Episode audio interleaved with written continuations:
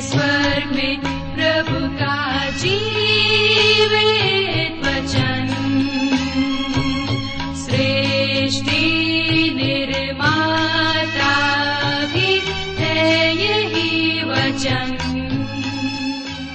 प्रिय श्रोता, नमस्कार। कार्यक्रम सत्य वचन में आप सभी का हार्दिक स्वागत है। आज से हम पवित्र शास्त्र बाइबल के पुराने नियम में से श्रेष्ठ गीत नामक पुस्तक का अध्ययन आरंभ करेंगे। जिसका मुख्य विषय प्रेम है, और इसके लेखक भी राजा सुलेमान हैं। श्रेष्ठ गीत एक निपुण कलाकार का एक अति सुंदर एवं आनंददायक प्रेम गीत है, जिसे श्रेष्ठ गीत कहना उचित ही है। जी हाँ श्रोताओ, इस पुस्तक में उस शुद्ध वैवाहिक प्रेम को चित्रित किया गया है, जिसे परमेश्वर ने अपनी सृष्टि में निर्धारित किया। श्रेष्ठ गीत में अलंकारित भाषा का भरपूर उपयोग किया गया है, जो उसके साहित्यिक सौंदर्य का एक विशिष्ट कारण है। तो आइए श्रोताओ, आज के इस बाइबल अध्ययन में हम सम्मिलित हों। लेकिन इससे पहले मन की तैयारी के लिए सुनते हैं एक मधुर संगीत रचना। तेरी राहों पर चलते चलते कई बार मेरे कदम भटक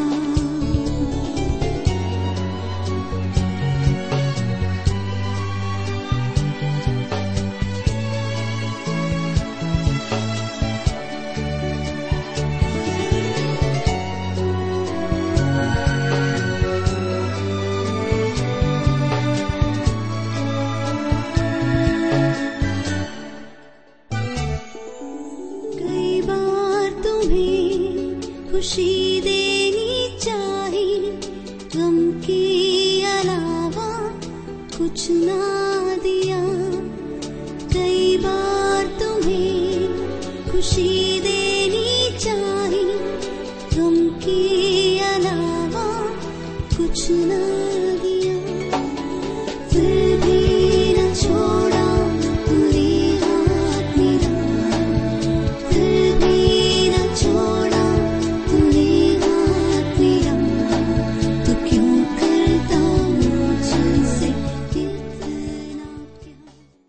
प्रिय मित्र, प्रभु के पवित्र और सामर्थ्य नाम में आप सबको मेरा नमस्कार।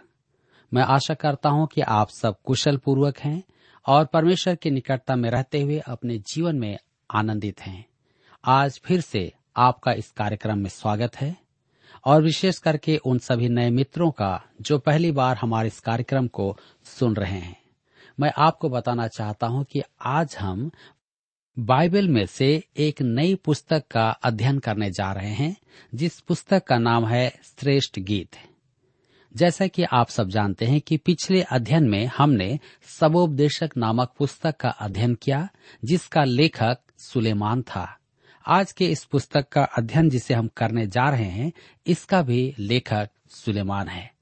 लेकिन इससे पहले कि हम इस पुस्तक के परिचय को देखें, आइए हम सब प्रार्थना करें और परमेश्वर से आज के अध्ययन के लिए सहायता मांगे। हमारे सामर्थ्य और दयालु पिता परमेश्वर, हम आपको धन्यवाद देते हैं आज के सुंदर समय के लिए, जिसे आपने हम सबके जीवन में दिया है, ताकि हम दूर में भी रहकर आपके जीवित वचन का अध्ययन रेडियो के माध्यम से एक साथ कर सकते हैं। आज जब हम आपके वचन से सीखते हैं, हमारी प्रार्थना है कि आप हमारे प्रत्येक श्रोता भाई बहनों को अपनी बुद्धि, ज्ञान और समझ प्रदान कीजिए, ताकि हर एक भाई बहन जब आपके वचन को सुनते हैं तो निश्चित रूप से वे अपने जीवन में आशीषों को प्राप्त कर सके। आप हम सबसे बोले और बातचीत करें, श्रेष्ठ गीत के द्वारा हम सबको सिखाएँ, ताकि हम आप में बलवंत होने पाएँ। आज के इस अध्ययन को आपके हाथ में सौंप देते हैं। प्रार्थना यीशु के नाम से मांगते हैं। आमीन।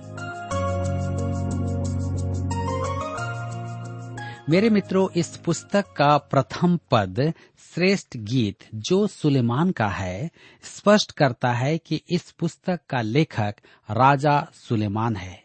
सुलेमान ने नीति वचन और सबोपदेशक की पुस्तकें लिखी है। यह पुस्तक अर्थात श्रेष्ठ गीत एक गीत है। पहले राजाओं की पुस्तक चार अध्याय उसके बत्तीस पद में लिखा है। उसने तीन हज़ार नीति वचन कहे और उसके एक हज़ार पाँच गीत हैं। सुलेमान ने तीन हज़ार नीति वचन लिखे, परंतु यदि हम सब नीति वचनों और सबोपदेशकों को गिने तो भी वे तीन हज़ार नहीं होते हैं। परंतु हमारे पास जो भी है, उसके विषय में हम दो बातें कह सकते हैं। पहली, उसकी ये रचनाएँ सर्वोत्तम हैं। दूसरी, हमारे पास वही है जो परमेश्वर का आत्मा चाहता है कि हम पढ़ें और सीखें। उस पद में यह भी लिखा है कि उसके गीतों की संख्या एक हज़ार और पाँच है। इससे सिद्ध होता है कि वह एक महान गीतकार था। यह ध्यान देने योग्य बात है कि परमेश्वर का वचन जब किसी बात का उल्लेख करता है तो वह निश्चित बात करता है। इनमें से हमारे लिए पाँच गीत चुने गए हैं। सुलेमान के अधिकांश गीत हमारे पास में नहीं है, इसमें संदेह नहीं। परंतु हम सामान्यतः इस बात को कहते हैं कि हमारे पास एक ही गीत है। सुलेमान के गीत को हम श्रेष्ठ गीत कहते हैं। परंतु इसमें अनेक छोटे छोटे गीत हैं। अब इन गीतों की संख्या के विषय में मतभेद है। प्राचीन विचार के अनुसार ये गीत पाँच हैं और मैं इससे सहमत हूँ। कुछ अन्य विचार के अनुसार ये तेरह गीत हैं, परंतु मैं पाँच को ही मानता हूँ। मेरे प्रियो, यहाँ पर शब्द प्रिय, पुरुष का नाम है और प्रेम स्त्री का नाम है। श्रेष्ठ गीत छह अध्याय उसके तीन पद में से यह प्रकट है, मैं अपने प्रेमी की हूँ और मेरा प्रेमी मेरा है। वह अपनी भेड़ बकरियाँ शोषण फूलों के बीच चराता है। और तब हम अध्याय आठ उसके सात पद में पढ़ते हैं, पानी की बाढ़ से भी प्रेम नहीं बुझ सकता। और न महानदों से डूब सकता है। ध्यान दीजिएगा कि श्रेष्ठ गीत उपमाओं से रची गई कविता है। इसमें प्रेरणा की तो समस्या नहीं है, परंतु अर्थ निर्धारण कठिनाई उपस्थित करता है।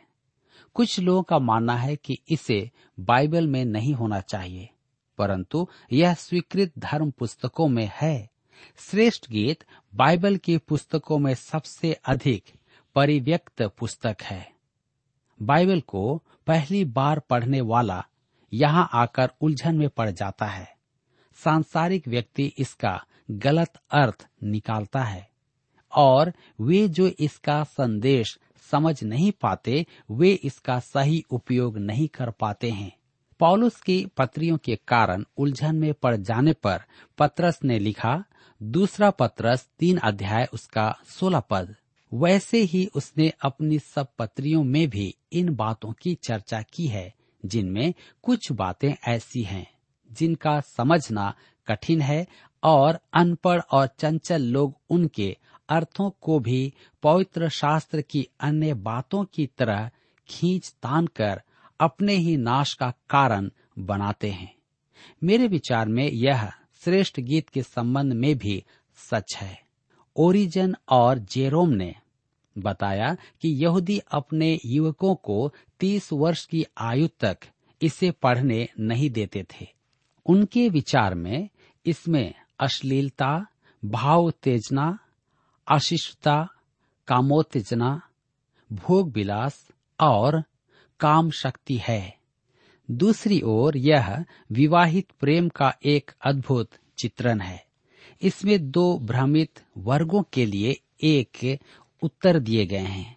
एक वर्ग, वह जो विवाह का विरोध करता है, और दूसरा, वह जो शारीरिक लालसा को पूरा करने का समर्थन करता है। यह पुस्तक दोनों ही को गलत सिद्ध करती है। यह विवाहित प्रेम को एक महिमामय अनुभव बताती है। कभी कभी युवा प्रचारकों को निर्देश दिया जाता है कि वे बूढ़े हो जाने तक कि इससे प्रचार न करें। एक सेवानिवृत्त पादरी ने मुझसे भी कहा कि मैं साठ वर्ष की आयु के पश्चात ही इस पुस्तक से प्रचार करूँ।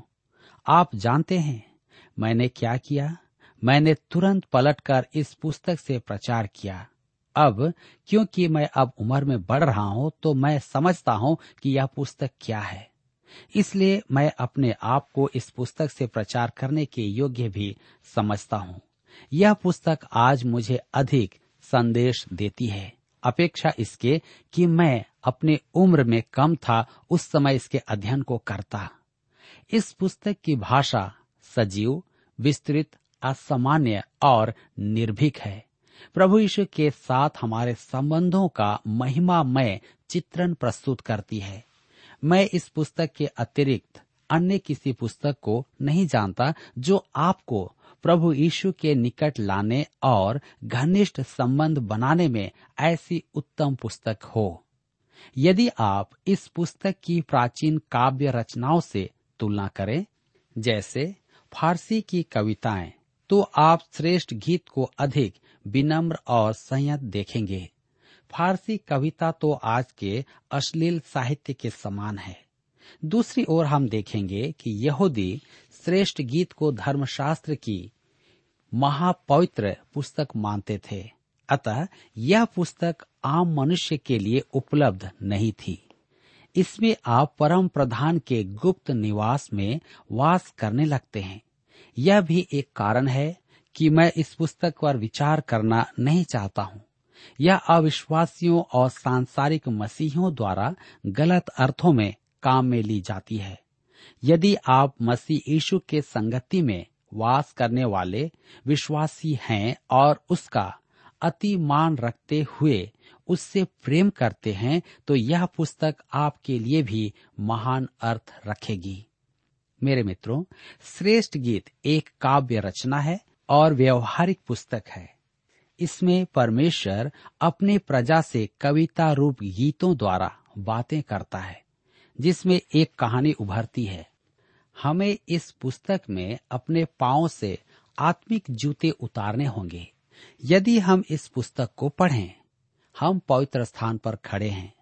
श्रेष्ठ गीत एक कोमल फूल की नाई है, जिसे अत्यधिक सावधानी के स्पर्श की आवश्यकता है। मेरे मित्रों, इस पुस्तक में चार महत्वपूर्ण अर्थ हैं। तो आइए हम देखें। पहला है, विवाहित प्रेम की महिमा। इस पुस्तक में विवाहित जीवन की पवित्रता प्रकट की गई है और विवाह परमेश्वर द्वारा स्थापित एक संस्कार है।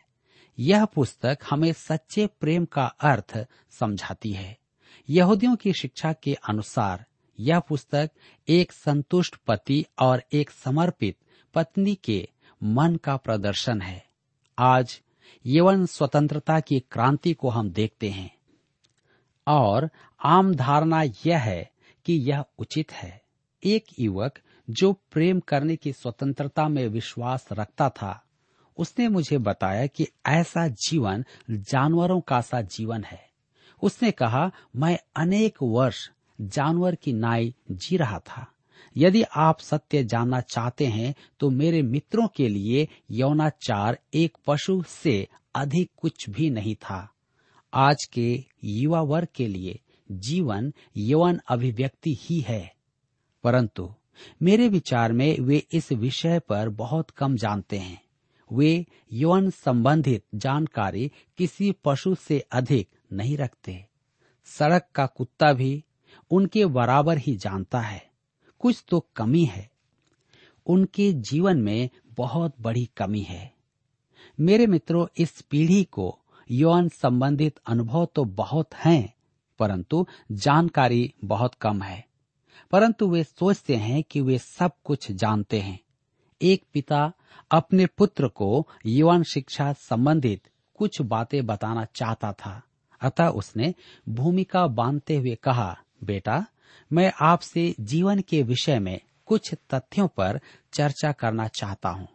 पुत्र ने उत्तर दिया, जी हाँ पिताजी आप बताइए, आप क्या जानना चाहते हैं?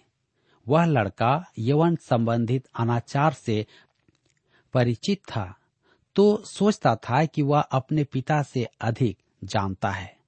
एक अभिनेत्री थी जो सिनेमा की महारानी मानी जाती थी। उसने पाँच पति किए थे, परंतु प्रेम के बारे में वह कुछ भी नहीं जानती थी। अंत में उसने आत्महत्या कर ली। हमारी आज की पीढ़ी के यवन संबंधित विचारों और श्रेष्ठ गीत में व्यक्त विवाहित प्रेम की महिमा में आसमान और ज़मीन का अंतर है। दूसरी बात हम देखते हैं, इसराइल के प्रति परमेश्वर प्रेम। अर्थात इसराइल के प्रति परमेश्वर का प्रेम। यह इस पुस्तक में पाया जाने वाला कोई नया विचार नहीं है। भविष्य वक्ताओं ने भी तो इसराइल को परमेश्वर की पत्नी की उपमा दी थी। होशे नबी इसी विषय पर चर्चा करता था। इसराइल की मूर्ति पूजा, विवाहित प्रेम में विश्वासघात स्वरूप मानी गई थी और उसे महापाप गिना गया था। होशे की पुस्तक में यह भी व्यक्त है। मेरे मित्रों, इसराइल के गुरु और शास्त्रियों ने इस पुस्तक के दो अर्थ प्रस्तुत किए हैं। जिन्हें कलिसिया भी स्वीकार करती है। कलिसिया ने भी दो अन्य अर्थ प्रस्तुत किए हैं। अब हम तीसरी अर्थ को देखते हैं। मसीह और उसकी दुल्हन का चित्रण। कलिसिया मसीह की दुल्हन है। यह नए नियम की एक सामान्य उपमा है। इफिसियों की पत्री पाँच अध्याय, प्रकाशित वाक्य की पुस्तक इक्कीस अध्याय। इस पुस्तक में परमेश्वर मानवीय प्रेम के द्वारा हमारी मंद बुद्धि, मृतक हृदय, विकृत प्रेम और हमारी पतित इच्छा पर अपने महान प्रेम को प्रकट करता है। वह सर्वोत्तम माननीय प्रेम के द्वारा हमें उत्प्रेरित करके हमारे लिए उसके महान प्रेम का बोध करवाना चाहता है। मेरे मित्रों, यह पुस्तक आपको प्रभु यीशु के साथ ऐसे अद्भुत एवं अनुपम संबंध में लाएगी जिन्हें आपने पहले कभी नहीं जाना है। आज हमें जिस बात की आवश्यकता है, वह है परमेश्वर के वचन का ज्ञान और प्रभु यीशु के साथ व्यक्तिगत संबंध। मुझे शक है कि हम में से बहुत कम हैं जो आज इस अनुभव में हैं। और इसको नहीं जानने के कारण उनका जीवन परमेश्वर से दूर है। अब हम देखते हैं चौथी बात, मसीह की सहभागिता और विश्वासी। यह पुस्तक विश्वासी के प्रति मसीह का प्रेम और मसीह यीशु के साथ आत्मा की सहभागिता को दिखाता है। वर्षों से परमेश्वर के पवित्र जनों ने इसका अनुभव किया है।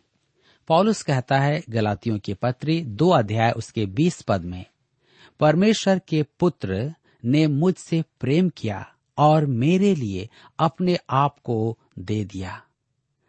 सैमुएल रदरफोल्ड की पत्नी देखती थी कि वह रात में सोने नहीं आ रहे हैं तो वह उन्हें देखने के लिए जाती थी तो वे कड़ाके की ठंड में घुटनों पर प्रार्थना कर रहे होते थे। वह उनका लंबा कोट लेकर उन पर डाल देती थी। डीएल मोडी, रॉबर्ट मंक चेने भी प्रभु यीशु के साथ व्यक्तिगत संबंधों में होते थे। यह द्वितीय स्तर का अनुभव नहीं है, जैसा कुछ लोग कहते हैं। सच तो यह है कि यह अनुभव से बढ़कर है। यह प्रभु यीशु के साथ व्यक्तिगत संबंध है। वह कैसा महान है, वह कैसा महिमामय है। हमें उस स्थान पर आना है जब हम सच में कह सकते हैं कि हम उससे इसलिए प्रेम करते हैं क्योंकि उसने पहले हमसे प्रेम किया है। मेरे मित्रों, आज लोग भ्रमित हैं। वे सोचते हैं कि मसीह जीवन खिलौने जोड़ने के निर्देश जैसा है।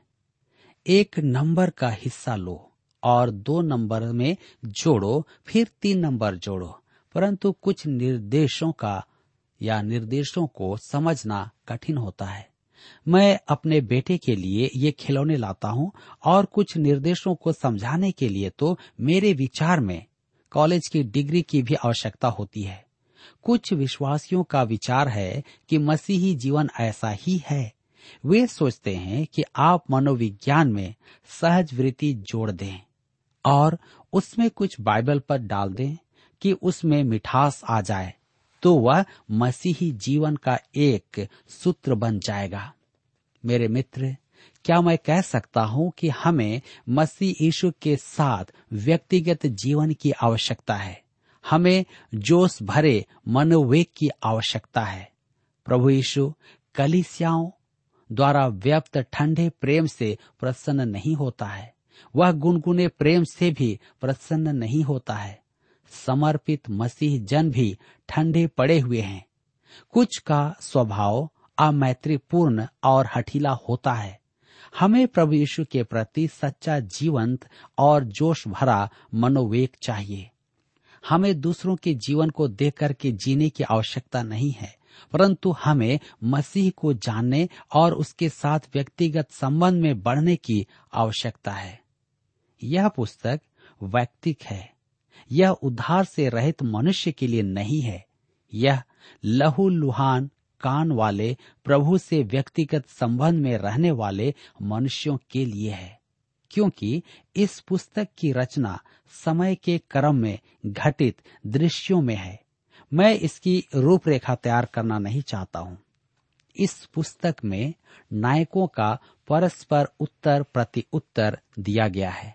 इसमें एक सुनेम वासी वधु है, यरूशलेम की पुत्रियाँ हैं, वर और उस सुनेम वासी स्त्री का परिवार है। मृतक पिता, माता, दो पुत्रियाँ और दो या तीन पुत्र हैं। इसका एक अर्थानुवाद 19वीं शताब्दी के तर्क आधारित धर्म के समर्थक, एक जर्मनी के स्कूल का विचार है। यह वास्तव में अविश्वास ही है।